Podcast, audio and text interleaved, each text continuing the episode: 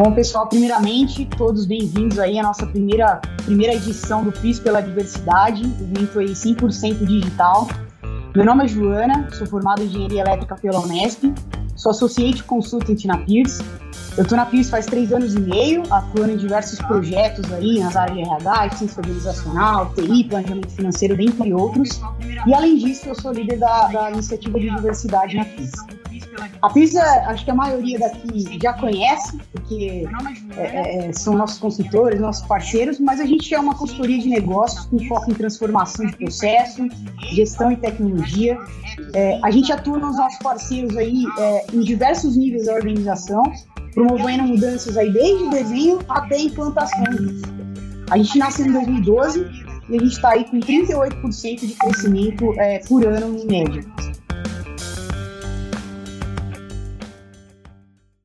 Qual que é o objetivo do P I S pela Diversidade, né? O P I S pela Diversidade de forma ampla e não só hoje, tá?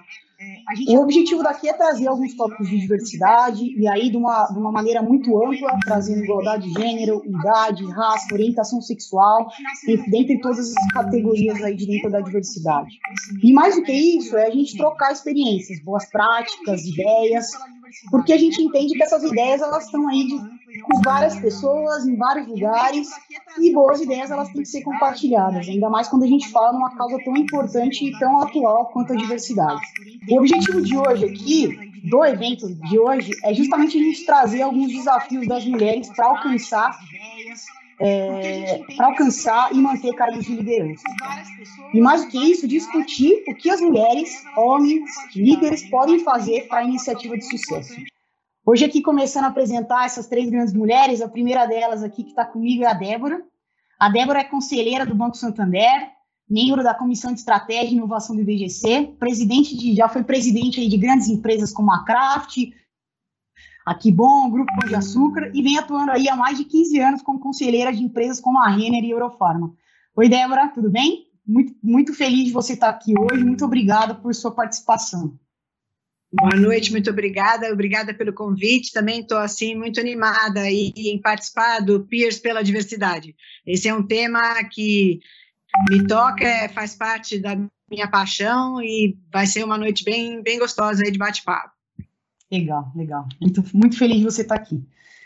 Aí, seguindo a Fátima, C I O da Laureate, mais de trinta anos de experiência aí na área de tecnologia da informação, atendimento ao cliente, operações, atuação em empresas aí como a H S B C Seguros também e, e, e Pão de Açúcar. Bo- boa noite aí, Fátima, muito bem-vinda e muito feliz de você estar aqui hoje compartilhando com a gente essa, essa experiência, essas experiências. Boa noite para você e para todo mundo que está aqui nos assistindo e, e, e a todas as mulheres que vão aqui falar um pouco. Eu estou honrada de fazer parte desse grupo seleto e eu espero que a gente tenha aí uma noite gostosa, uma noite que a gente possa aprender e também uh, trazer um pouco de experiências. Obrigada pelo convite. Legal.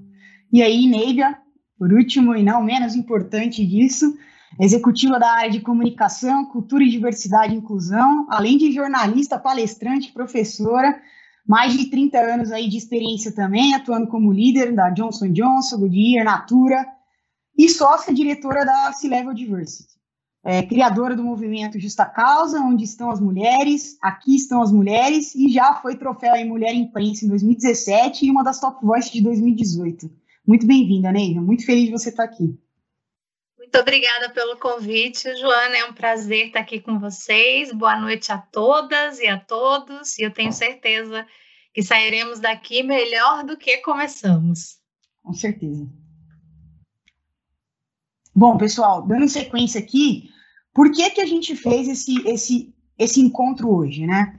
A gente dentro da Peers, além dos projetos que muitos estão acostumados a nos encontrar, atuando em projeto, os consultores, eles têm também, eles fazem parte de uma engrenagem da P I S, né? A gente tem as O F Ns, que olham o nosso ponto de vista perante o mercado, e a gente tem as frentes internas também, que são as grandes engrenagens internas de melhoria da nossa casa mesmo, né? Não só melhorar o cliente, mas melhorar a gente também. E uma dessas frentes internas é a frente de gente. A frente de gente, ela tem o objetivo de olhar tanto internamente, tanto externamente, quanto internamente. E como isso, né? Externamente, olhar para a sociedade, como nós, P I S, podemos ajudar a sociedade para ser uma sociedade melhor. E o interno é olhar nossos colaboradores, como que eles podem ter uma, uma melhor experiência aí de trabalho dentro da P I S. E a frente de diversidade, olhando os dois, tanto interno quanto, quanto externo, porque acho que é um tema muito, muito amplo, ela é, um, ela é um dos pilares da frente de gente. A gente criou essa frente no ano passado, é, e a gente teve um foco muito grande inicial com igualdade de gênero, foi por onde a gente começou. Mas a frente de diversidade, ela tem uma amplitude muito grande de olhar todas as, todas as categorias. Mas é por isso que a gente está chamando hoje esse evento também, por a gente já ter começado a evoluir mais na igualdade de gênero, né? E por que que a gente começou a olhar isso, né? Em dois mil e dezoito, a gente tinha nosso quadro de mulheres só dezessete por cento, um número bem, bem baixo, né? É, e aí a gente tem um filtro muito grande de ter grande composição do quadro feito, é, é, de, de engenheiros, né? E a gente olhou, putz, a gente precisa melhorar esse número, né? E como que a gente melhora esse número? Hoje, a gente está com vinte e oito por cento em dois mil e vinte de mulheres no quadro de, de, de, de colaboradores. É uma evolução muito grande ainda a ser feita, mas é um, é um, é um, é um crescimento muito grande e de mérito de, de comemoração também. Ah, e aí, como que a gente conseguiu esse, essa evolução, né? A gente, a gente tem aí tanto iniciativas que, que olham para a captação Desses, dessas mulheres, né, que recrutamento dessas mulheres, mas a gente entendeu que a gente precisava olhar dentro da casa também, né, a gente precisa melhorar aqui dentro para a gente receber essas mulheres também e fazer com que elas cresçam internamente também. Então, a gente criou essa frente de trabalho e a gente começou desde olhar o benchmark também, porque a gente está dentro de empresas é, como, como, como, como consultoria, mas que também tem um caminho duplo de aprendizado, que são muito evoluídas quando a gente fala de diversidade, e a gente começou a pegar um pouco de benchmark também dessas, dessas, dessas empresas. E aí a gente começou com todo o engajamento da liderança, a gente fez um encontro de mulheres ano passado também para co-construir em conjunto todas as iniciativas de dois mil e vinte, e esse encontro hoje é um resultado dessa, dessa, desse, desse encontro que a gente fez lá atrás. A gente fez um manifesto P I S pela diversidade, a gente fez um canal de denúncia, e mais recentemente um grupo também para tratar a igualdade de gênero fora da, da frente de gente, porque a gente entende que tem muita gente que está engajada, trabalhando em outras frentes, mas que tem um olhar muito, muito próximo para a igualdade de gênero e para a diversidade como um todo também. Então, a gente criou isso. Aí, já passando um pouquinho a palavra para vocês, hoje a gente começou por igualdade de gênero, né? Mas a diversidade, ela é muito ampla. Hoje a gente iniciou pela igualdade, por um trade-off também de acho que talvez seja mais fácil a gente consiga um resultado mais rápido referente a isso também. Só que entendendo que a gente tem todas as outras iniciativas que são tão importantes quanto essas e que a gente precisa olhar, ter um olhar próximo para isso. Eu queria entender com você, Neiva, você que acompanha isso de perto aí das empresas, com a C-Level e com, com toda a sua participação, com várias lideranças aí no movimento Justa Causa, é qual que é o caminho natural das empresas referente à diversidade? E qual que é, é, é a melhor forma de termos esses programas com sucesso dentro das empresas? Existe um caminho certo ou a gente tem que ir adequando aí conforme a realidade da empresa também? Excelente pergunta, Joana. Não existe uma fórmula pronta que sirva para todo mundo. É, a, a diversidade, a, aliás, a gente deveria começar pela inclusão, como você bem disse, não adianta trazer perfis de pessoas diversas se o ambiente não é inclusivo, se o ambiente continua hostil, se o ambiente não sabe lidar com essa diversidade. Então, a gente primeiro deveria começar com a inclusão. E para começar com a inclusão, a gente precisa dar uma olhada na cultura da empresa.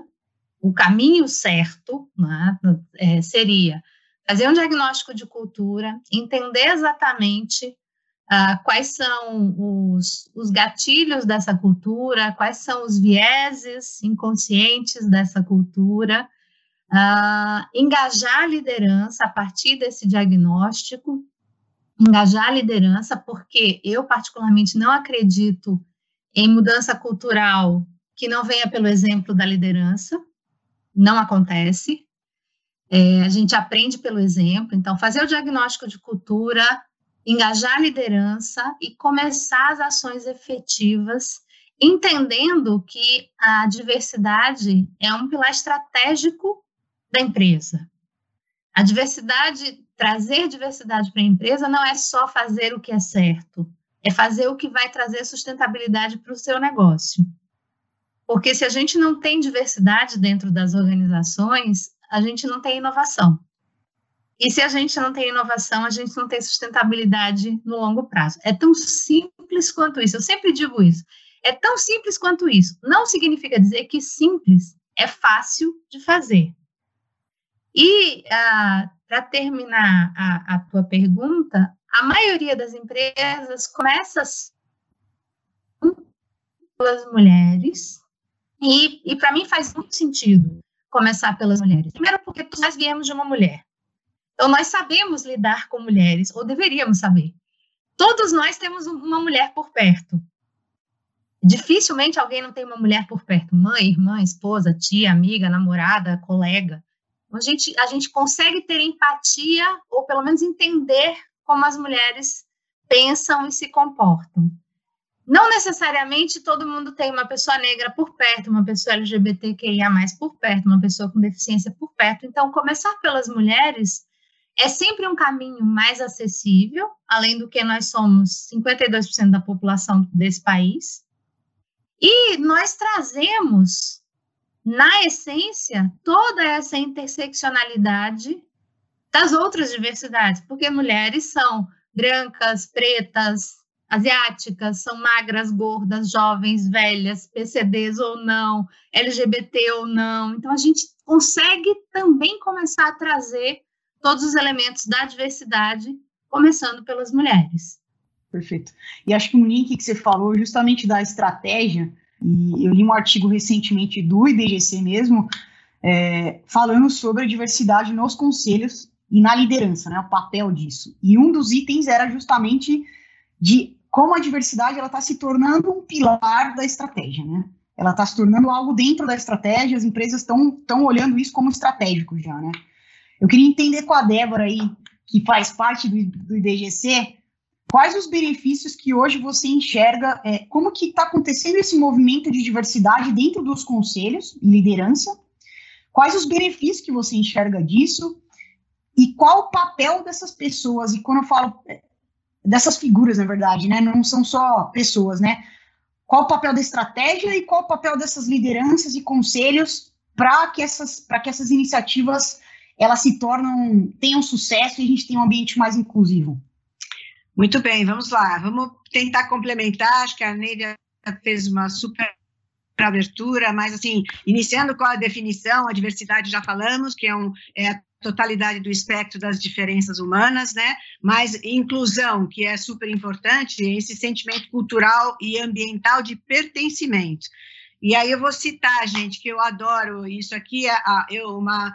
mulher negra americana consultora, Verna Myers, que usando a técnica de storytelling, ela definiu uh, a diversidade e inclusão de uma maneira que é muito emblemática. Diversidade, gente, é quando te convidam para a festa, ok? Inclusão é quando te convidam para dançar, e aí a gente adicionou que a equidade, que é o que a gente busca, você falou sobre isso, Joana, é quando as suas músicas estão inclusas no playlist, não é? Então, quando a gente pensa assim, fica muito simples. Eu gostei demais, Verna Myers, ela realmente tem TED Talks dela, ela é fantástica.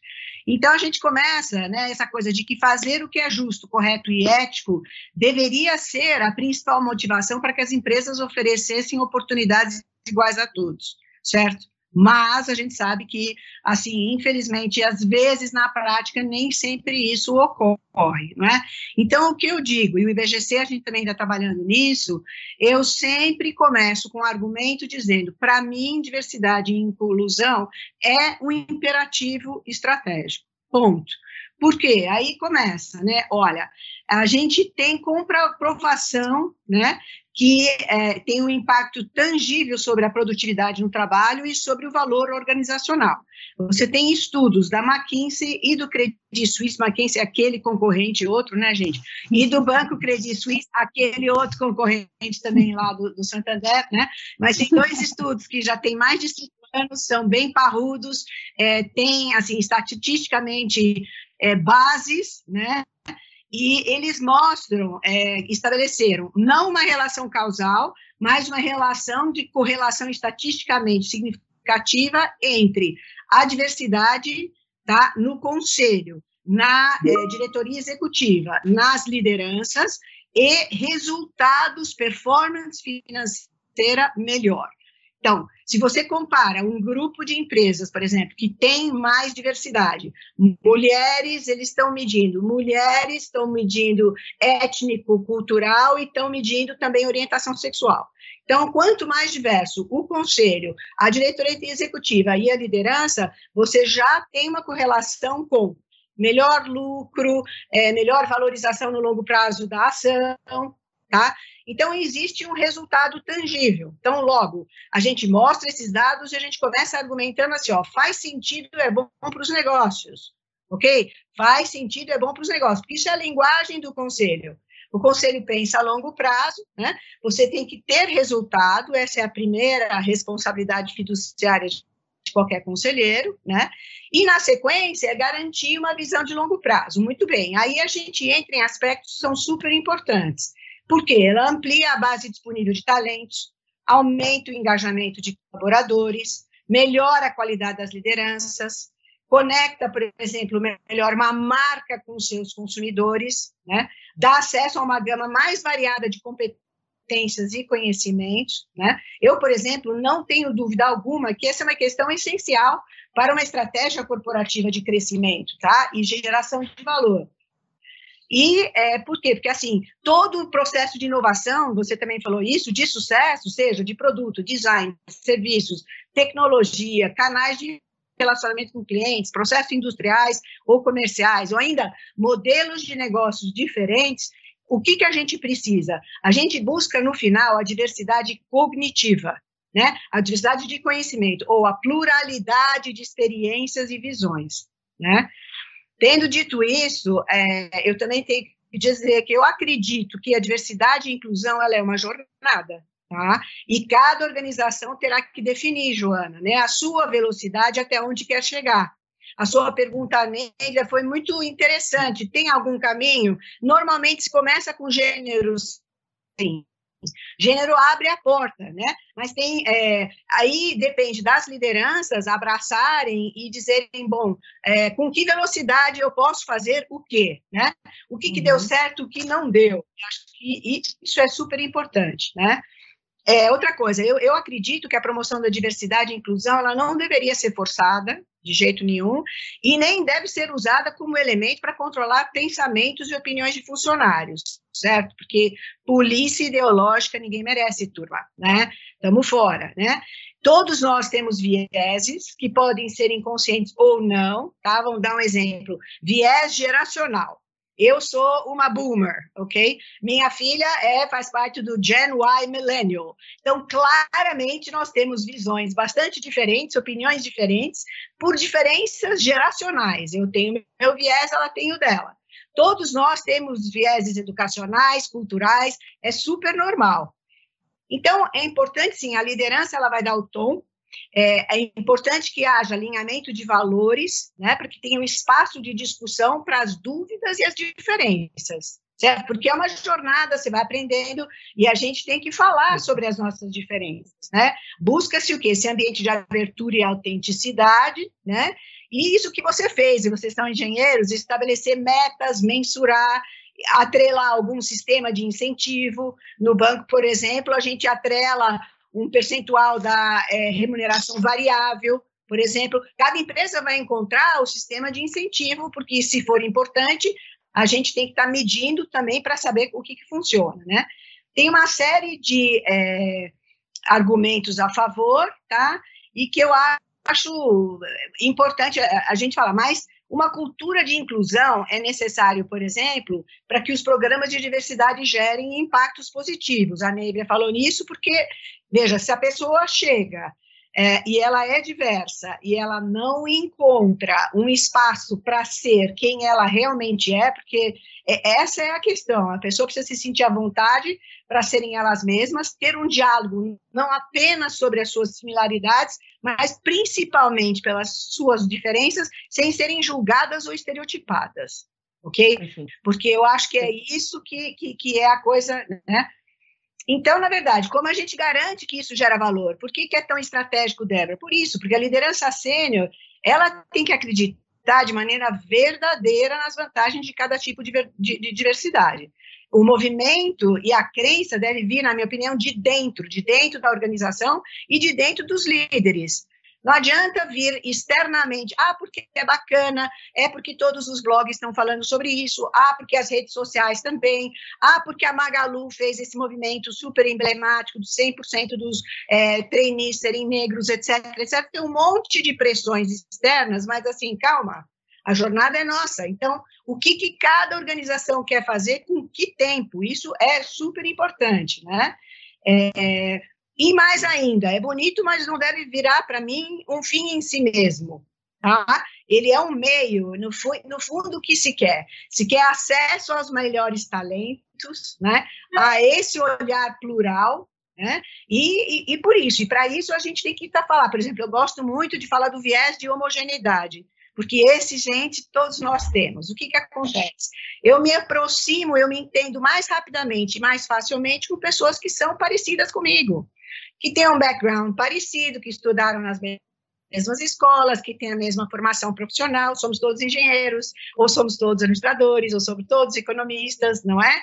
Ah, legal, viés de homogeneidade, pensa todo mundo igual, né? O que se precisa é justamente um ambiente, por exemplo, no Banco Santander, a gente começou há uns três, quatro anos, interessante, nós estamos, a gente fez uma pesquisa e noventa por cento são economistas, administradores ou engenheiros, de fato.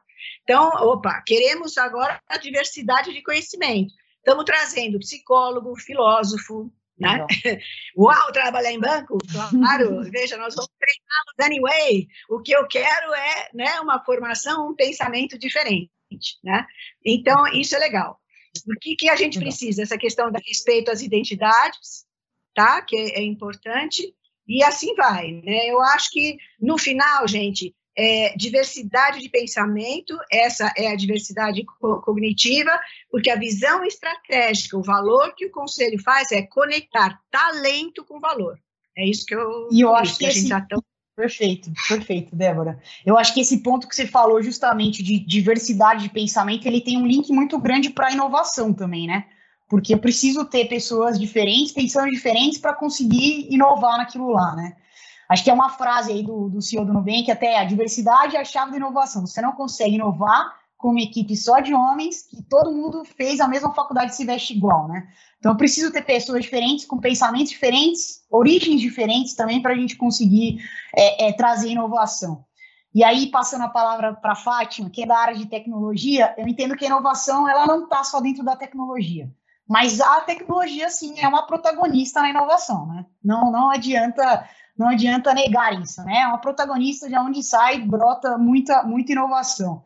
Eu queria entender, Fátima, você que está dentro aí da, da área de tecnologia, imersa na, na inovação, qual que é a tua percepção sobre a diversidade dentro, dentro de um ambiente é, de inovação e como que você vem acompanhando esse movimento? É, é, de fato, na, na vivência mesmo, qual que é, o que, qual que é a tua experiência com isso? Qual, o que você enxerga como a diversidade mesclando junto com a inovação? Bem, é, eu, eu primeiro, assim, já estou gostando de estar aqui porque eu estou aprendendo muita coisa, né? A Neiva trouxe aqui um ponto fundamental, que é a questão da, de se a gente quiser fazer isso, é, tem etapas para fazer, porque senão passa por um modismo, né? A Débora trouxe um ponto fundamental da questão da medição. Então, se a Peers está tendo esse programa, medir uh, o que se propõe a fazer para tudo é fundamental. Então, acho que esses dois pontos aqui é, têm a ver com o que vocês também estão fazendo na Peers. E, e, e eu acho que seria esse o caminho para as empresas que gostariam de começar com a diversidade. Você trouxe um ponto aqui sobre o, o, o, o C E O da Nubank, quando ele diz a diversidade é a chave da inovação. É, e ele tem uma frase nesse artigo que ele, que ele fala, que ele fala assim, você não consegue inovar com uma equipe só de homens, em que todos, uh, em, que, em que todo mundo fez a mesma faculdade e se veste igual. E aí, Débora, vai de encontro com o que você comentou agora. É, e, e, e vou pegar esse comentário e, e, que eu acho interessante. A Nubank, ela tem sete anos, uma startup, né? E hoje ela é considerada a sexta maior instituição do país. É, hoje eles têm é, mil e seiscentos funcionários de vinte e cinco nacionalidades ah. e, e trinta por cento L G B T. Então, eu acho que se a gente pegar um pouco desses dados com o que a Débora comentou e com o que a Neiva comentou, com certeza eles têm um caminho, com certeza eles perceberam a, o valor que a diversidade traz como um pilar estratégico. E aqui a gente vê resultado. E a Débora falou um ponto super importante. Pode ser cool, pode ser maravilhoso, mas tem que ter resultado. Que no fundo, no fundo, é o que as empresas procuram e nós trabalhamos nessas empresas. Então, e o que é inovação? Né? Ela pode ser definida, e aí eu sempre acho que isso daqui é muito interessante, né? Porque as pessoas fazem a correlação de inovação com a tecnologia, né? Tipo que sim e não. Então, inovação, ela pode ser definida como uma novidade ou uma melhoria é, que gera valor para o indivíduo e para as organizações. Então, a gente não precisa pensar de inovação como algo do zero, que ninguém nunca pensou, um unicórnio da vida, não. Inovação pode ser o que eu já tenho e melhorar aquilo que eu já tenho. Inovar é encontrar uma forma de resolver um problema, gerando benefício e valor. É, e a diversidade, na minha opinião, sim, é chave para a inovação, porque nós temos perspectivas diferentes, sensações, experiências diferentes. É, isto sim contribui para a solução de um problema. É, então, a diversidade, não só de gênero, até de geração, faz muito sentido na solução de um problema, porque as nossas sensações, sentimentos e experiências são diferentes. E eu acho que o mundo começa a entender que nós podemos ter vários movimentos que introduzam a diversidade na companhia. A gente pode olhar é, várias matérias. Todas as vezes que eu vejo uma mulher ir para a liderança, eu ah, fico feliz, né? Porque eu vejo que esse movimento, né? E a gente tem visto alguns casos essa semana, acho que a gente até viu alguns casos, que é muito legal de, de ver. E, e, e a gente começa a perceber que isso está fazendo a diferença, e esse é um fator positivo. Esse mesmo processo que a Peers está passando, outras empresas é, também estão, estão passando. E eu acredito no poder da diversidade como parte da transformação cultural. E a inovação, hoje, né, até neste momento de pandemia, e até antes, a gente já está passando por uma transformação digital. Então, essa, essa transformação está acontecendo e eu acredito sim, e eu concordo com o, o, o C E O da Nubank, falando que a diversidade é, é, é chave para a inovação. Bom, Fátima, eu vou continuar aqui teu link já falando de inovação, que não é cem por cento da tecnologia, mas eu vou fazer esse paralelo já de novamente, vou pedir licença para fazer, já puxar essa, essa, essa parte de tecnologia e voltando um pouco aqui para a igualdade de gênero, né? O mundo da tecnologia é majoritariamente composto por homens, né? É, e, e eu acho que ele tem uma similaridade muito, muito grande com a consultoria também, né? Eu entendo que a consultoria, como a gente falou, consultoria e tecnologia hoje elas estão muito unificadas, né? É muito difícil propor alguma coisa sem ter uma solução tecnológica por trás disso aí também, né? Eu queria entender, você que virou C I O já, quais foram as dificuldades, e aí pensando num aspecto muito mais de igualdade de gênero, que você enfrentou dentro desse, desse ambiente é, de trabalho, como que você lidou com esses pontos, até para a gente pensar um pouquinho em todas as mulheres que estão hoje aqui nos assistindo, e nos homens também, para aprender até lidar com isso, né? Como que foram, como foram essas dificuldades e como que você lidou com essas dificuldades, né? E aí depois também, como que você vem acompanhando essa mudança dentro da tecnologia também? Vem mudando alguma coisa? Vou começar pelo fim.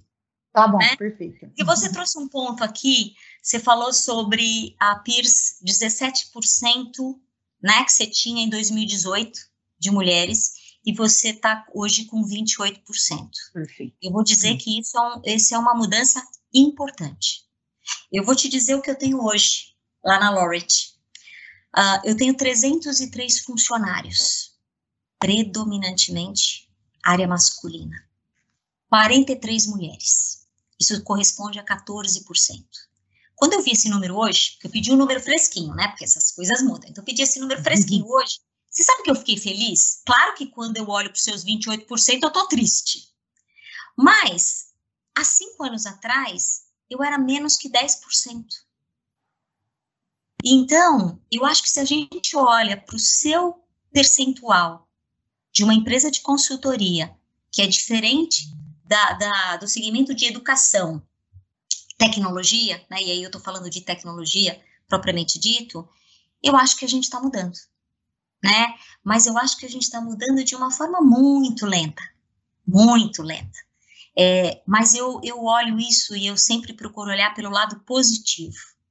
Se eu há cinco anos atrás estava com menos de dez por cento e hoje eu estou com quatorze por cento e não tenho nenhum programa. A Peers, você está com programa, eu não tenho nenhum programa, né? E eu acho que eu deveria ter um programa para trazer cada vez mais mulheres.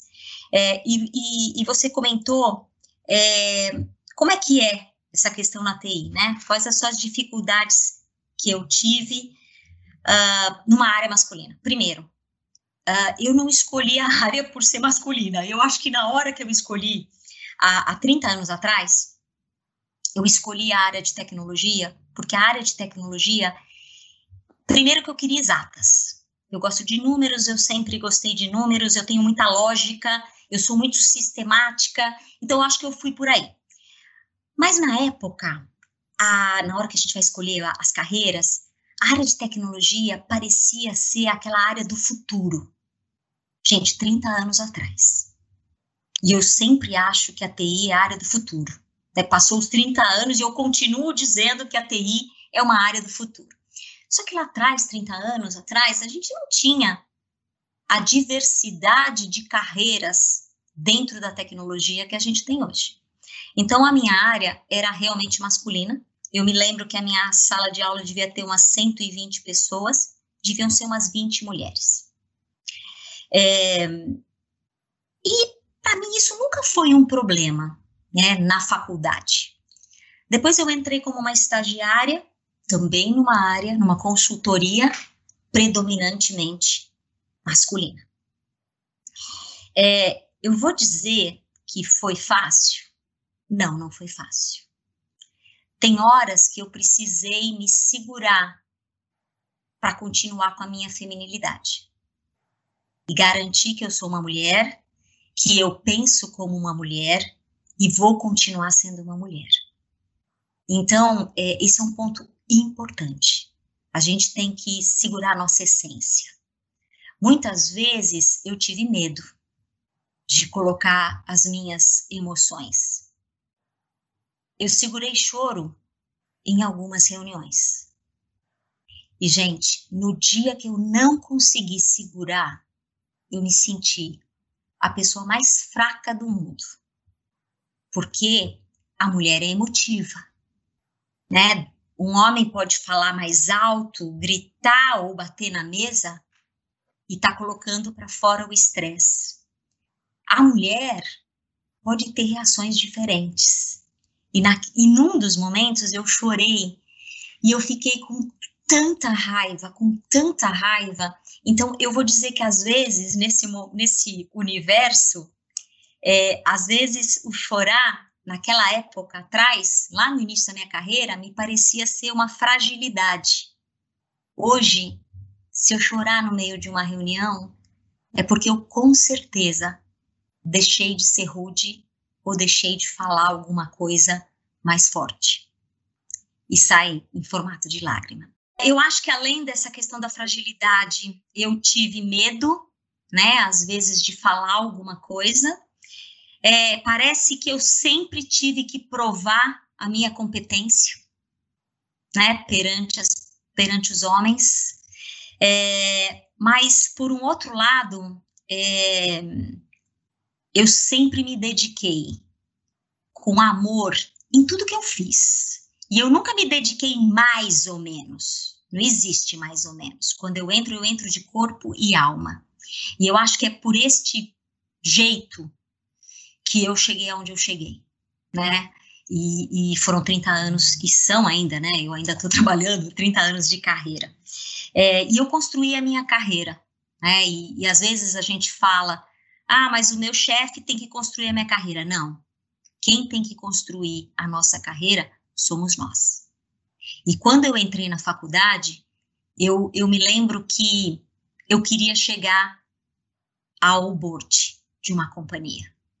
Eu gostaria de chegar lá. E quando eu cheguei, eu me senti realizada.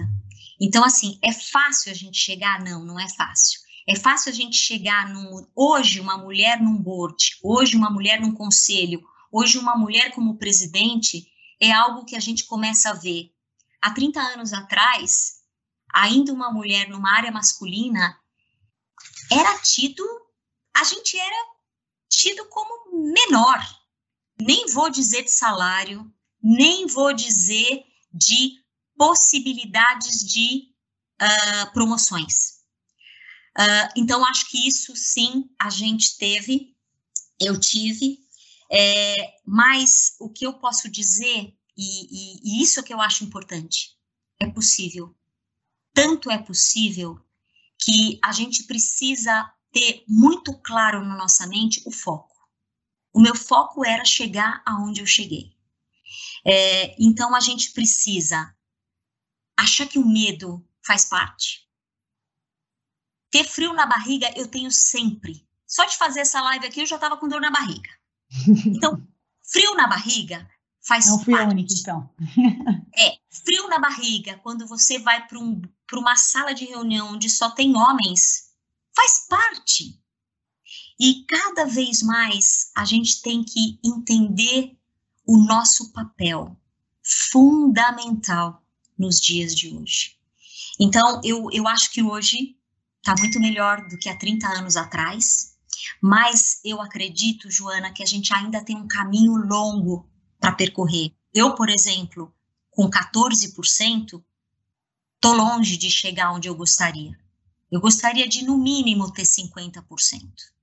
Agora, a gente não pode esquecer que a área de tecnologia é uma área masculina, né? Por, por, por, é, por tradição. Mas, em compensação, nós temos aula, áreas que são muito mais femininas, como, por exemplo, o R H. O R H da minha companhia deve ser o contrário do que a tecnologia. Eu sempre digo que a gente tem que fazer um, um mix, né? Mas eu, eu, eu penso que é, essa transformação que está acontecendo e o leque de oportunidades que tem na tecnologia. Gente, a gente tem uma diversidade de profissões agora na tecnologia e que eu vejo que não atrai muito as mulheres. Mas a gente tem que olhar para essas, para essas carreiras, porque essas carreiras são super importantes, ainda mais no momento que a gente está de, de transformação digital, onde tudo passa pela tecnologia. Então, a gente precisa trazer mulheres para essa área. E eu juro que eu espero com muito carinho que a gente consiga fazer esse processo, não como a gente fez ao longo dos dez últimos anos, mas que a gente consiga fazer a cada ano o que a gente fez em dez. É um longo caminho, mas eu, eu acredito que isso já está fazendo parte da prioridade das companhias. Precisa, se as empresas quiserem sobreviver, é, e, e dizer que tem o pilar da inovação. Legal. Eu acho que você falou um ponto bem, bem interessante, que eu também pensei a mesma coisa, justamente na sua turma de faculdade, que só tinham homens praticamente, né? Eu fiz engenharia elétrica também, na minha turma tinham quarenta pessoas e quatro mulheres só, né? E acho que por muito tempo, para mim, estava tudo, tudo bem, né? Como, como você mesmo falou, né, Fátima? Ah, tá normal, é diferente, eu tô aqui, tô, tô diferente de estar aqui, mas tá tudo bem. Entrei no mercado de trabalho também e acho que eu demorei para ter um pouco aquela visão de que, putz, a gente pode mudar isso aqui, né, talvez. É, não precisa ser dessa forma, né? As mulheres podem estar aqui dentro também, as mulheres podem estar na engenharia, as mulheres podem estar na consultoria também, as mulheres podem crescer como líderes também. É, é, e aí eu queria entender um pouquinho com a Débora. A Débora, é, a minha pergunta é para você, porque você hoje, antes, né, já estava olhando muito igualdade de gênero, né, e depois começou a ampliar para a diversidade como um todo, né? Como que você começou a ter essa consciência também, ainda mais vocês que já têm uma longa data de experiência, que eu imagino que essa mudança de pensamento, ela, na minha visão, e aí me corrijam se eu estiver errada, ela é mais recente, né? As coisas estão mudando muito mais agora, esse olhar muito próximo para a diversidade, para a igualdade de gênero.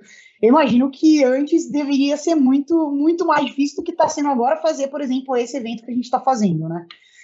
Como que foi essa mudança para você, Débora? Essa mudança de consciência e essa mudança que você veio acompanhando também desse momento de igualdade de gênero? Então, Joana, é, acho interessante. A gente tem muitas coisas em comum, né? Então, eu fui pioneira na minha geração, com certeza, é, né? E, portanto, eu colecionei assim, uma série de reconhecimentos do tipo a primeira mulher a... A primeira mulher a ser diretora, a primeira mulher a ser presidente, a primeira mulher a entrar num conselho, a primeira mulher, e assim foi, né? Tudo bem. Quando eu me formei é, na G V, a gente também, na minha turma, né, quarenta anos atrás, gente, vamos falar baixo, mas eu me formei há quarenta anos e naquela turma tínhamos, éramos é, dez mulheres para cinquenta alunos no A D M período manhã, tá? E dessas ah. dez, quantas continuaram depois para fazer carreira? Hum, três. As outras fizeram outras coisas e tal, enfim. Mas, então, é, eu fui precursora sim, tá? É, hoje, o que, que me dá assim, muito orgulho? Hoje eu sei que mais, das formandas na administração, na G V, por exemplo, são mais de cinquenta por cento de mulheres. Quando a gente olha, tem um gráfico incrível que eu gosto, que é assim, quando a gente olha programas de, então, formandas em administração, economia e engenharia, já somos maioria, tá? Tipo, parecido com o que nós somos na população, cinquenta e dois por cento. Entramos nos programas de trainee, dos primeiros melhores empresas, as grandes empresas, já cinquenta e cinco por cento. E aí a coisa vai andando, né? Chegou, olha só, no primeiro nível de gerência, já perdemos de cinquenta por cento, viram vinte e cinco por cento. Para a diretoria, viramos quatorze por cento, para a presidência, três por cento, para o conselho, um vírgula cinco por cento, tá? Então, há algo que acontece nessa trajetória que a gente sabe que a gente acaba perdendo e as empresas perdem as mulheres, então é um problema, um pouco das mulheres, né, que não conseguem conviver com todos os papéis na vida e um pouco as empresas que também não acolhem, não pensam em como resolver a questão, tá?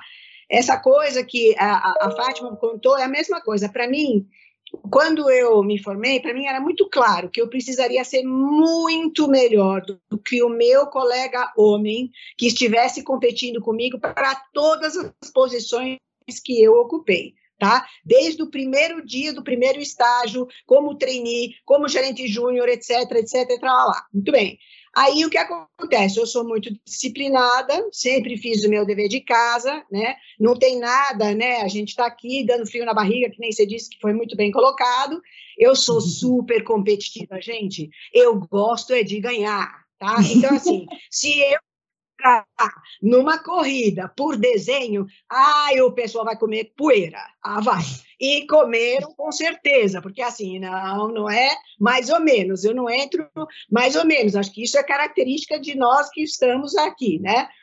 E como tudo na vida, deixa eu contar para vocês, é uma parte inspiração, eu diria uns quarenta e cinco por cento, a outra parte igual de transpiração, que é muito trabalho, são os outros quarenta e cinco por cento, e os dez por cento restantes, gente, é sorte.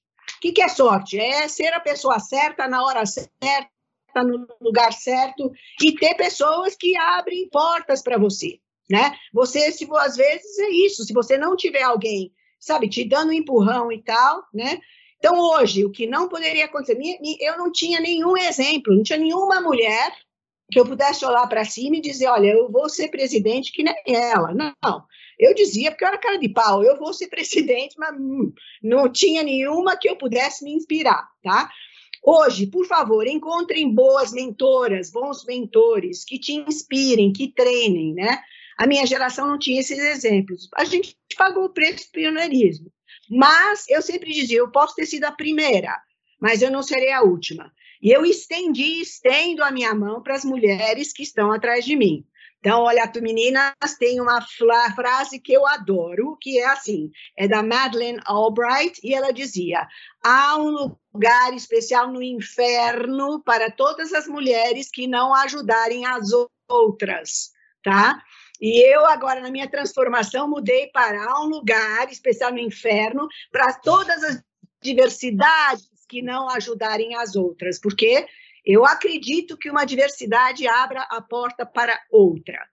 Mesmo que a gente esteja falando das minorias, entre aspas, subrepresentadas, porque meninas e mulheres não são minoria, somos iguais, e os negros do Brasil, desculpe, essa é a minoria mais desigual, subrepresentada que existe, porque cinquenta e seis por cento da nossa população é negra, né? E é pior e mais difícil ainda essa questão étnica racial, tá? É, então, assim, o que eu quero dizer, ó, importante é ter a autoestima bem resolvida, porque num ambiente que não é inclusivo, a gente vai ouvir as famosas famosas microagressões diariamente, tá? O que, que é uma microagressão? Às vezes a pessoa não percebe, é uma piadinha sem graça, é uma situação de constrangimento, ou duvidam de sua capacidade, então você não é escolhida para estar no time do melhor projeto, né? Ah, não, e tal. Ou te tratam, essa é o que eu mais detesto, me tratam com condescendência, né? O que, que é condescendência? Mesmo super bem intencionado, né? Olha, sabe o que, que é? Minha mulher ou minha filha, eu não permitiria que participasse ou passasse por uma situação assim. É, bom, legal, muito obrigada, mas bom, deixa eu entender uma coisa, porque eu escolhi estar aqui nessa posição, nesse trabalho, nessa profissão. Então, ó, você não precisa me proteger de nada, porque, por favor, é uma escolha minha, uma decisão minha, né? Então, tem isso, tem, assim, lotado de boas intenções, ok, o seu modelo, então, o que acontece? O modelo é a mãe, é a esposa, é a filha, bacana, mas há mulheres que escolhem outras carreiras, e a gente tem que respeitar todas as escolhas. Então, Peruguinha, a sua esposa é, se formou que nem eu, ela quer trabalhar, ela quer, então, assim, vamos entender, né? Porque a referência feminina, às vezes, não é bem o que ele vai encontrar no trabalho, e isso é uma construção conjunta, né? E assim, o que, que aconteceu? Eu tenho uma boa carcaça, né? Você vai desenvolvendo, que nem ela falou, big girls don't cry, mas de jeito nenhum, hein? Nem big boys e nem big girls, porque assim, começou a chorar, eles entram em pânico, não sabem nem lidar, né? Ai, não... O que, que vai acontecer? A gente fala demais, gesticula, né? Chora, eles ficam todos meio, ai, meu Deus, e agora? Então, chorar nem pensar, vai chorar no banheiro, dá um jeito, né? Não, não é, né? Então, essa questão. E o que, que eu posso dizer, assim? Ah, mesmo com uma boa autoestima, a gente tem a síndrome da impostora, né? Isso, juro que eu tive isso várias vezes, que assim, eu não sou boa o suficiente, né? Meu Deus, me promoveram, mas eu não estou pronta. A mulher nunca está pronta, o homem é muito mais ousado, tá? Ele está com setenta por cento do conhecimento, oferecem, ele pula no cavalo selado. A mulher, se não está com cento e dez por cento do conhecimento, está se duvidando. Não, mas eu não estou preparada, eu acho que eu preciso estudar mais, acho que eu preciso me preparar mais. Gente, ousadia, meninada, vamos lá, mulheres, vocês têm que ter um pouco mais de risco, né? Essa questão de apetite de risco maior, a gente tem que arriscar, porque o homem, ele toma riscos, e ele ganha, lógico, risco-retorno, a gente sabe como funciona, né? Então, tem uma outra coisa que, assim, dependendo do momento, olha, ah, eu não vou dar conta de todos os papéis da minha vida, ai, mulher, mãe, etc e tal, ok, gente, eu sei, ó, a gente vai deixar cair algumas bolas, todo mundo deixa cair, mas dá conta, pode ter, me acredite, dá conta sim, de algum jeito que, alguma, que você vai dar, e ninguém é perfeito, todo mundo erra, né? Eu me, como é que foi a coisa, eu me envolvi com a diversidade diversidade, com a questão da equidade, tem uns doze anos, Joana, tá? Começamos um grupo de mulheres executivas se questionando por que tão poucas mulheres no conselho, tá? Começou assim. Olha, no Santander nós estamos com trinta por cento de mulheres no conselho, ó, oh, thirty percent club, uau! Então, estamos melhor do que vocês, hein? Vamos levar a barra, que vocês têm que estar lá, tá? É muito legal. Eu sou, assim, eu sou sócia fundadora de algumas iniciativas super bacanas com mulheres que cresceram, criaram voz, tá? A gente tem grupos de apoio, a gente tem uma série de coisas hoje que ajudam. Então, assim, procurem, procurem. Nós estamos aqui para ajudar. Tem uma geração de mulheres que está dando a mão para as próximas. Vocês não precisam, pelo menos, cometer os mesmos erros que eu cometi. Cometam outros, né? Por favor. Isso a gente ensina, né? É isso. E agora estou nessa coisa mais ampla, porque é, é importante a gente olhar o, o espectro todo, com certeza. Fala. Você acha que a gente está falando aqui de mulheres e tudo mais? É para você mesmo, Débora, ainda. Pode, pode, pode continuar aí, por favor. Qual que é o papel do homem para você nessa, nesse movimento? Né? A gente falou um pouquinho das mulheres, mas eu entendo que os homens são fundamentais, assim como a liderança de forma mais ampla, né? Sem dúvida. Ó, só funciona quando a liderança está verdadeiramente convencida das vantagens, abraçaram, acreditaram, agindo é, autenticamente e agindo conforme o discurso, né, gente? Porque o discurso politicamente correto é lindo, mas as ações precisam comprovar até onde existe essa consistência, coerência com, com, com aquilo. Eu acredito que, assim, ó, começa com o acionista, sinceramente, é top-down, gente. Essa coisa de, olha, é muito bacana a gente ter movimento das bases, isso estimula, isso pode até acelerar, mas enquanto não vier do acionista, do conselho, para o C E O, presidente, para a diretoria, é uma coisa top-down, assim como é uma coisa de dentro para fora, né? Porque eu já vi alguns exemplos onde, é, ou de outra forma, aí começa a dar a, algum problema, né? E é, essa liderança ela tem que demonstrar ações com o compromisso. Só pegando um gancho que a Fátima disse, por exemplo, você tem... O que, que a organização precisa determinar, Joana? Tem áreas funcionais, por exemplo, que são mais mulheres. Então, R H, marketing, é onde você tem uma concentração maior de mulheres e menor, às vezes, numa área de tecnologia, por exemplo, ou menor numa área de business, que é responsável pelo resultado, bottom line, tá? Ok? Ou vendas, assim, olha... Aí...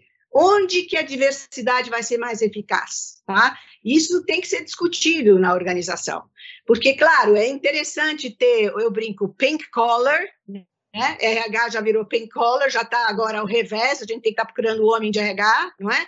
é mas, assim, é, veja, o que a gente precisa é uma representatividade em lugares que farão uma diferença. Isso é, é importante para toda a diversidade, tá?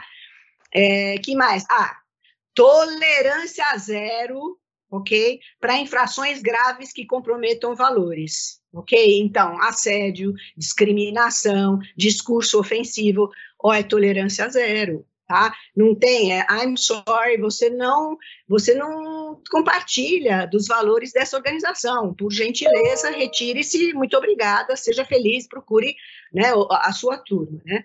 O homem branco hétero, vamos dizer isso, que ele hoje representa o poder nas grandes corporações e no ambiente empresarial ainda, ele tem que entender que há vantagem competitiva em construir times onde as diferenças estão presentes e representadas, tá? Trazendo esse olhar plural.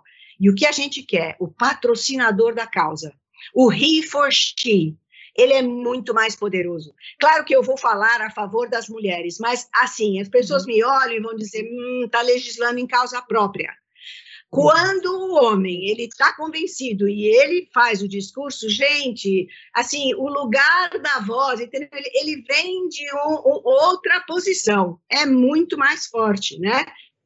Então, é o he for she, tá? É o he for diversity, é o white for black, é o straight for gay, ok? Você que não faz parte daquela diversidade, a hora que você está convencida e está fazendo, né, você tem uma posição de fala que tem um poder incrível, tá? Isso que eu, que eu diria.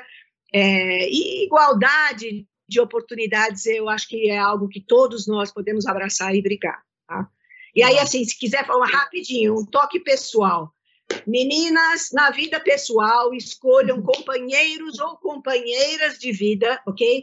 Que apoiam e compreendam esse movimento e as suas ambições e desejos, por favor. Isto é a primeira coisa, porque a estrada de carreira é longa, tem mil desafios e fica muito mais leve quando é compartilhado. Legal, muito esse, legal. Esse é... Muito legal mesmo.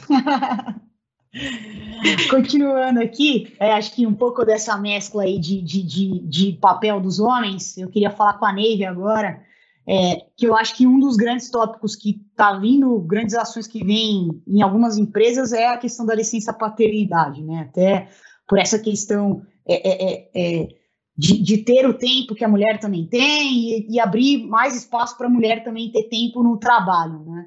Acho que você saiu, né, Neiva, do trabalho, voltou, É, e imagino com, com uma situação totalmente diferente de quando você tinha saído, né? Eu acho que não deve ser, deve ser bem mais amplo do que a gente está vivendo agora com essa, toda essa mudança, acho que uma amplitude muito maior, sem comparação, mas eu imagino que você deva ter precisado se reinventar muito, né? Eu queria entender um pouquinho como que foi esse movimento, como que você conseguiu superar isso até, e, e eu entendo que nem todas as mulheres aqui vão querer ter filhos, né? Mas acho que uma parcela de homens e mulheres também vão querer ter filhos aqui e tem filhos na P I S, né? Qual que é o papel da licença paternidade? Como que foi esse movimento? Tá? Acho que são duas perguntas aí. Tá bom, vamos lá, tentar ser objetivo aqui. É, a gente sabe que a questão da maternidade é a questão crucial no entrave da carreira das mulheres, porque nós temos um negocinho chamado relógio biológico, e entre os trinta e os quarenta anos, em média, a gente precisa tomar uma decisão se a gente quer ou não ter filho. E quando a gente olha os dados, a gente percebe que é exatamente nessa fase da vida que a carreira dos homens decola e que a carreira das mulheres ou é estagnada ou elas pedem para sair. Eu, eu mesma, quando tive a minha primeira filha, eu tenho duas filhas, uma de dezessete, uma de quinze, faz quinze agora, terça-feira. Eu tive a Luísa quando eu estava na Natura, minha mais velha, e quando eu voltei da licença maternidade, eu pedi para sair, porque eu não dava conta uh, da logística. Eu não tenho família em São Paulo, meu marido também não. Eu morava em Moema, a Natura era em Cajamar, e meu marido trabalhava no Rio. Era, era impossível conciliar. Então, eu pedi para sair, eu fiquei quatro anos fora do mercado, tive a minha segunda filha, e depois eu voltei de uma maneira muito fácil. Uh, fiz uma entrevista para um processo na Schincariol, que eles me acharam no vagas ponto com, e depois fiz uma entrevista com o meu chefe, uma com o R H, uma com o meu chefe, e fui contratada. O que é um fenômeno raríssimo até hoje. Isso foi há doze anos, em dois mil e oito. Mas isso também acabou reforçando o, a minha inconsciência em relação à desigualdade de gênero, porque a gente mede o mundo pela nossa experiência. Falando do, do, do diferencial da licença paternidade, é, a licença paternidade ela é absolutamente necessária. Equiparar a licença paternidade à maternidade, ou ter uma licença parental, que é o que os países mais avançados na questão da igualdade de gênero têm, porque, primeiro, filho não é um projeto só da mãe. Eventualmente pode até ser, mas quando você decide ter um filho, você tem uma companheira ou um companheiro para dividir essa jornada. Segundo, uh, as tarefas domésticas deveriam ser divididas também. Mas a gente cresce numa sociedade até hoje, e a gente continua criando os nossos filhos e as nossas filhas, achando que mulher cuida e homem salva. Criamos todos os estereótipos de gênero em relação ao papel da mulher e ao papel do homem na sociedade. Isso explica, inclusive, a falta de mulheres no universo de tecnologia, na, no, no STEM. Né? Então, quando a gente tem uma licença parental e a gente tem o exemplo dentro da organização, da liderança, de que ter filhos ou não faz parte da vida das pessoas, independe de gênero, e constituir uma família é uma escolha das pessoas, independente de gênero, a gente começa a tentar equiparar isso e não penalizar as mulheres, porque eu sempre falo que o, o mundo corporativo, o mundo do trabalho ainda é muito cruel com as mulheres, porque ele nos penaliza quando a gente resolve doar o nosso corpo, o nosso tempo e a nossa energia para dar continuidade à humanidade. Porque ter filho é acreditar na humanidade e dar continuidade à humanidade.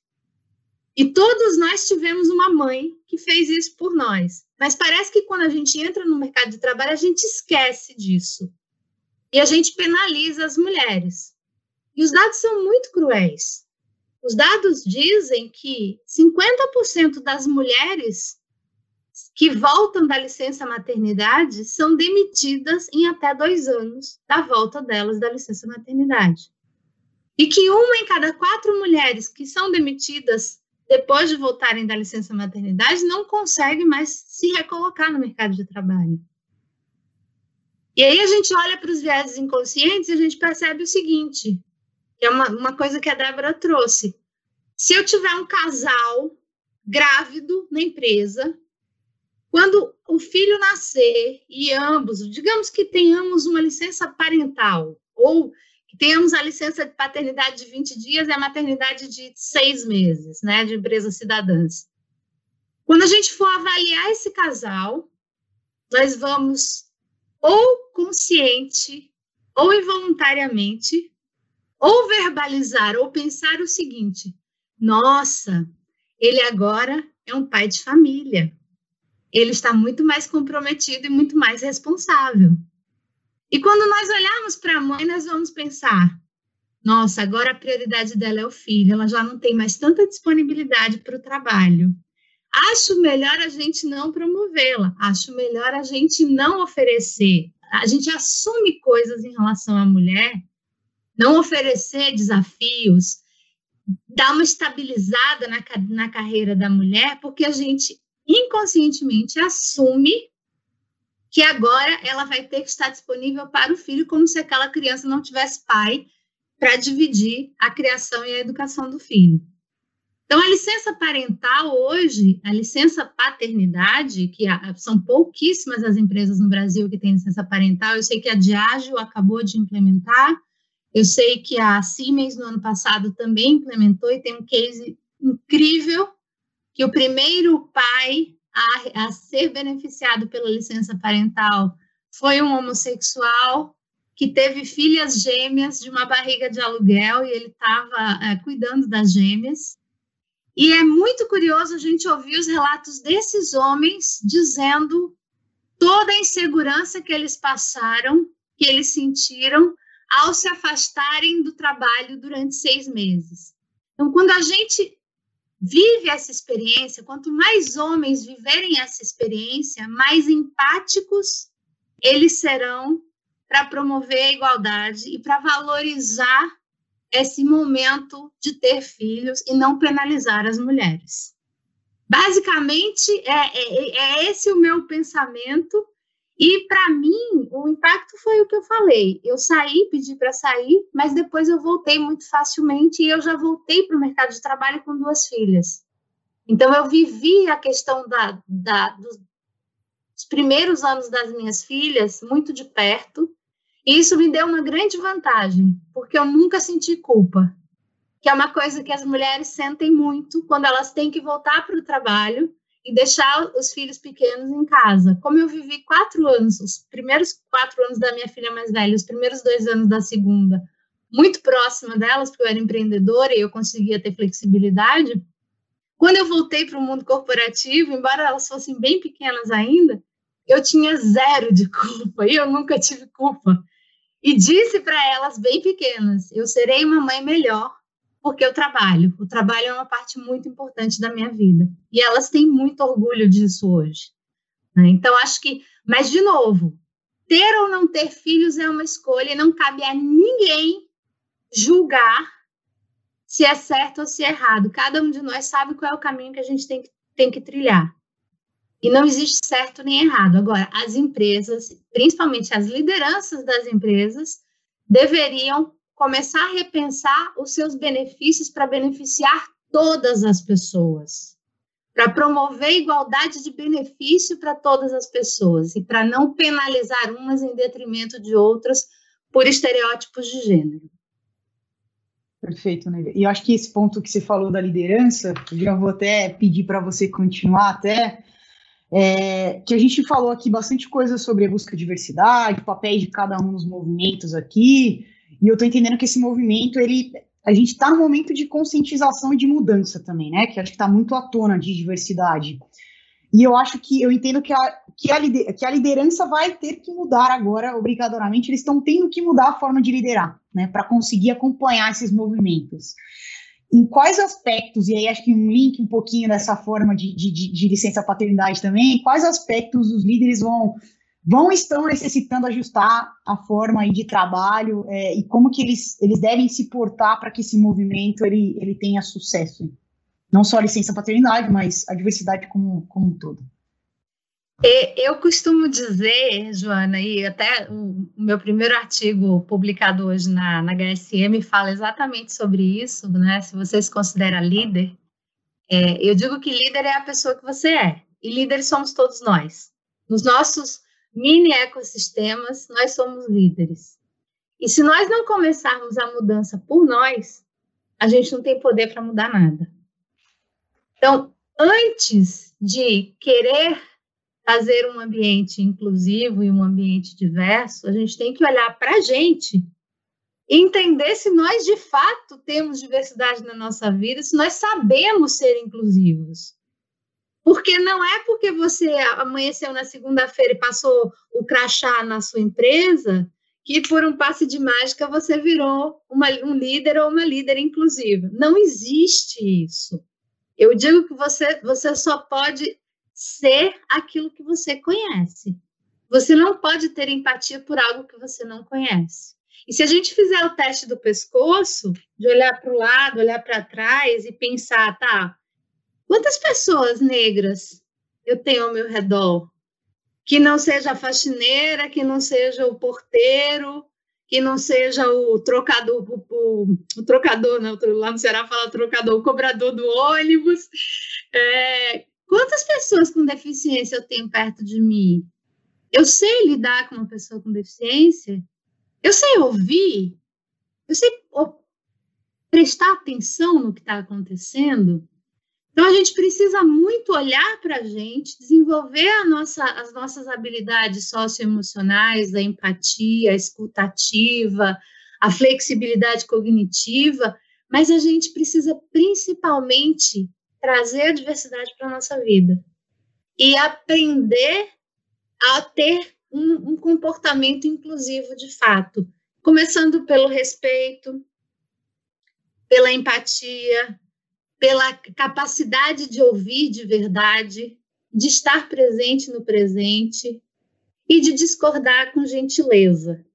Eu sempre falo que ah, as pessoas que querem mudar o mundo e mudar a realidade, elas precisam de três Cs. Coragem, muito conteúdo, que é o que a Débora falou, que ela é muito disciplinada, sempre fez a lição de casa, então a gente precisa ter os dados, a gente precisa medir, a gente precisa ter os argumentos muito bem fundamentados, mas tem que ter coragem para trazer esses argumentos da maneira certa, com muita candura, com muita gentileza.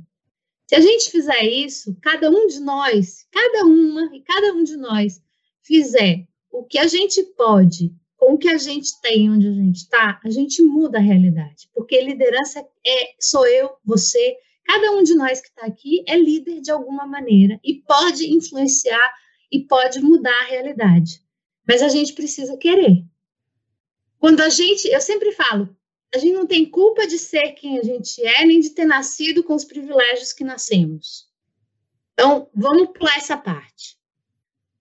Nós, a partir do momento em que trazemos para a consciência a nossa responsabilidade, se nós escolhermos não fazer nada, aí sim a gente pode ser é, julgado e a gente pode ser responsabilizado. Enquanto eu não tenho consciência, eu não, tenho, não sei o que, que eu preciso mudar. Mas quando eu trago para a consciência, eu não posso fazer a escolha de não agir, que é o que a Débora falou, né? Do lugar do inferno. Então, a gente precisa, sim, Nós todos ocupamos um lugar de poder na sociedade, no mundo corporativo. Nós chegamos em posições de liderança. Nós precisamos fazer jus à responsabilidade que nós temos a partir do momento que estamos ocupando essas posições de liderança. Porque cada um de nós tem que fazer essa mudança. Um sozinho não vai fazer. E a gente tem que dar o exemplo. Muito legal. Muito, muito legal mesmo. Pessoal, a gente está chegando ao fim aqui. Eu queria garantir de me despedir de todos vocês antes que a gente acabe o nosso tempo. Muito, muito, muito obrigado em nome de toda a Peers aqui. O pessoal está me mandando mensagem, então todo mundo adorou muito. Foi uma, uma noite aí... por mim, de muito aprendizado mesmo, é, de muita experiência. Muito obrigado por compartilhar todas as experiências e todos esses, esses ensinamentos aí, não só para mim, mas todo mundo que está aqui assistindo a gente, tá? É, eu queria ouvir um pouquinho de vocês, é, o que, que vocês acham que a gente tem que levar daqui, o que as mulheres têm que levar hoje dessa conversa, é, para crescerem, para se desenvolverem em suas carreiras, para se... para enfrentarem todos os desafios, qualquer que seja da carreira ou qualquer que seja, eventualmente, sobre igualdade de gênero também. É, eu queria ouvir aí um pouquinho Fátima, Neiva, vamos, quem começa aí, Neiva, pode con continuar, você já está com um áudiozinho aberto já, por favor. Acho que o, o que eu adoraria que cada um de vocês levasse é que, assim, nós somos todos humanos, somos todos gente, gente como a gente. E se tem uma coisa que eu acho que essa pandemia deveria nos ensinar, esse isolamento social deveria nos ensinar, é a ter consciência coletiva. Assim, eu não posso estar feliz se, se tem alguém passando fome, se tem alguma menina que não tem o direito de ir para a escola, é, é, como eu vi recentemente, é um fracasso de todas nós. E a gente tem que ter essa consciência coletiva de que é possível ter um mundo mais justo, mais ético, mais igualitário, que dê acesso e oportunidade para todas as pessoas. Mas quem vai fazer isso somos nós. Não é ninguém que vai fazer, não vai vir uma entidade aqui para fazer isso. É cada um de nós fazendo a nossa parte.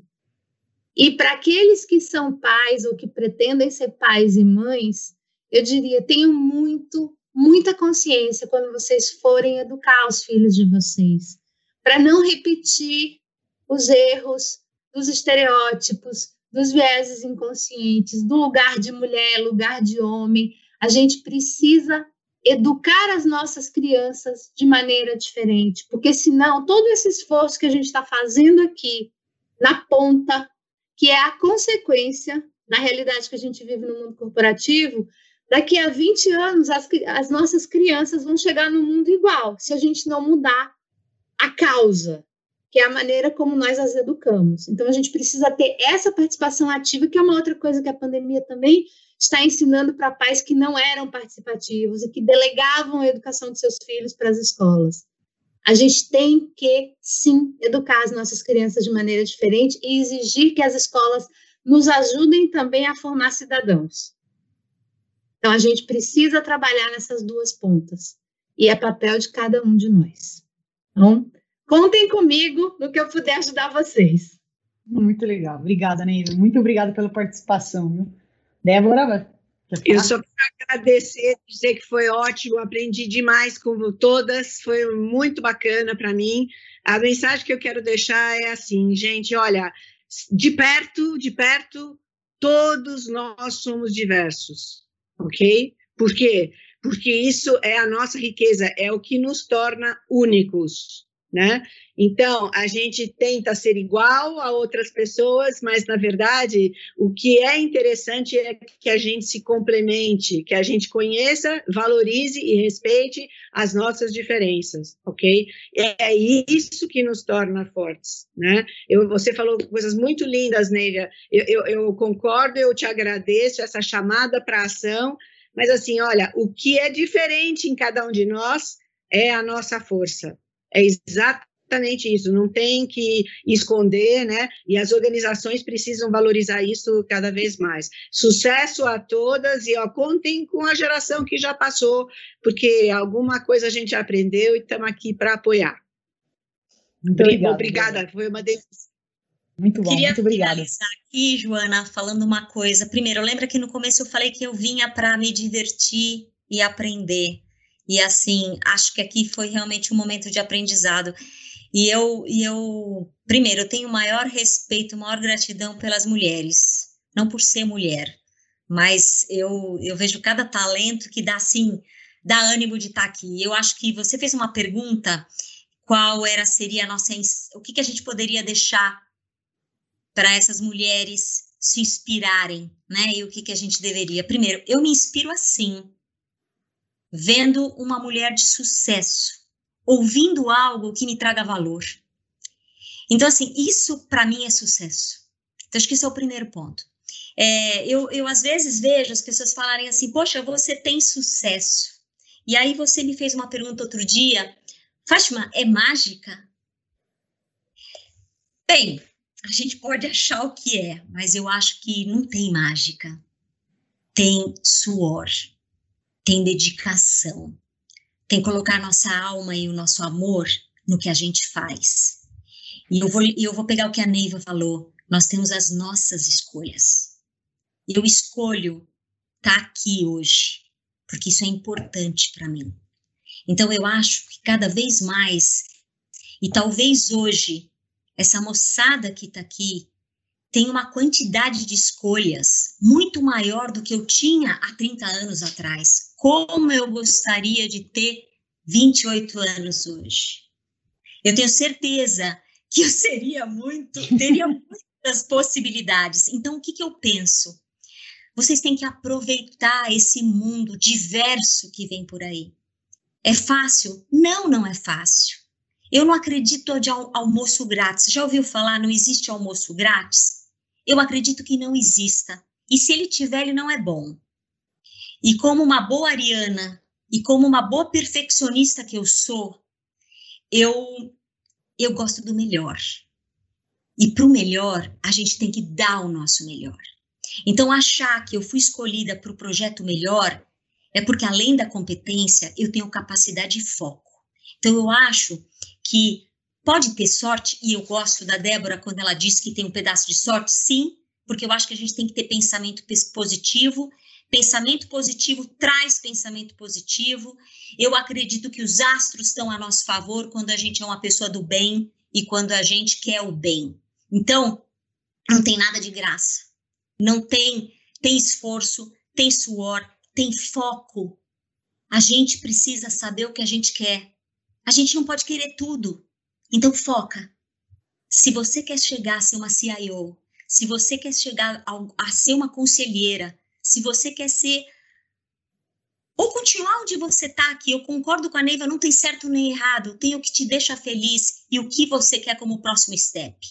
Então, para mim, né, o meu, o meu mo- momento de carreira foi muito suor. Eu sabia que nada ia vir de graça, então eu pus todo o meu esforço em cada degrau. Eu nunca quis pular um degrau. Pular um degrau pode ser bom, mas eu tenho certeza que o degrau anterior me dava algum, algum músculo que eu precisava para o próximo. Então, estar muito tempo num degrau ou outro não é um problema se você olhar como um olhar positivo. O que mais eu posso aprender aqui? Né? E eu acho também... E, e eu gosto muito quando a gente olha para um líder e se inspira. Eu sempre me inspirei e procurei um líder em que eu olhasse e falasse assim, poxa, eu gostaria de ser como ele ou como ela. Eu não tive exemplos de mulheres para me inspirar, mas hoje, só olhando para a Neiva e olhando para a Débora, eu me inspiraria facilmente nelas. Facilmente. E eu não tive isso. E eu tive que me inspirar num homem. É, e nem por isso eu passei a ser homem, mas eu consegui e tive vários, porque os líderes, eles, eles são completos quando eles têm um pouco de cada estilo e usa no momento certo. Então, eu sou uma líder, quero continuar a ser uma líder, uma líder de mim, uma líder dos meus liderados, uma líder que sei qual vai ser o meu próximo step. E eu acho que é isso que eu gostaria de deixar aqui para vocês. De novo, não vem nada de graça, mas a gente tem que estar atenta a todas as oportunidades e fazer a tua pergunta, o que você quer? E tem uma frase que eu não consegui pegar exatamente quem escreveu, mas eu quero dizer para as mulheres, já que a gente está falando de diversidade, a mulher pode estar em qualquer lugar. Obrigada. Pessoal, muito, muito, muito obrigado. Que aula que, que eu tive, eu tenho certeza que as outras pessoas que estão assistindo também tiveram. Muito obrigada mesmo, estou muito feliz pela, pela, pela live, estava frio na barriga, acho que de todo mundo que estava aqui participando, o pessoal que estava organizando, a Carla também, estava todo mundo nervoso.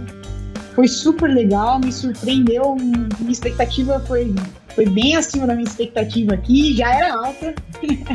Muito obrigada, Neiva, muito obrigada, Débora, muito obrigada, Fátima, por compartilharem, por pararem uma hora e meia aí do, da noite de vocês, é, do, dos afazeres que vocês têm de trabalho, de família, para compartilhar um pouquinho dessas, dessas experiências e, e desses ensinamentos também que vocês estão passando. Podem ter certeza que a gente vai utilizar muito bem esses ensinamentos, como, vocês, como a mesma Débora falou, nos use, né, para aprender. Com certeza a gente usou bastante aí com, com esses ensinamentos que vocês passaram. Muito obrigada mesmo, viu, gente? Gente, ah, vamos encerrar agora aqui, fiz pela diversidade. Muito obrigada a todos que participaram. Tchau, tchau, pessoal. Obrigada, viu? Tchau, tchau. Boa noite para todos. Boa noite.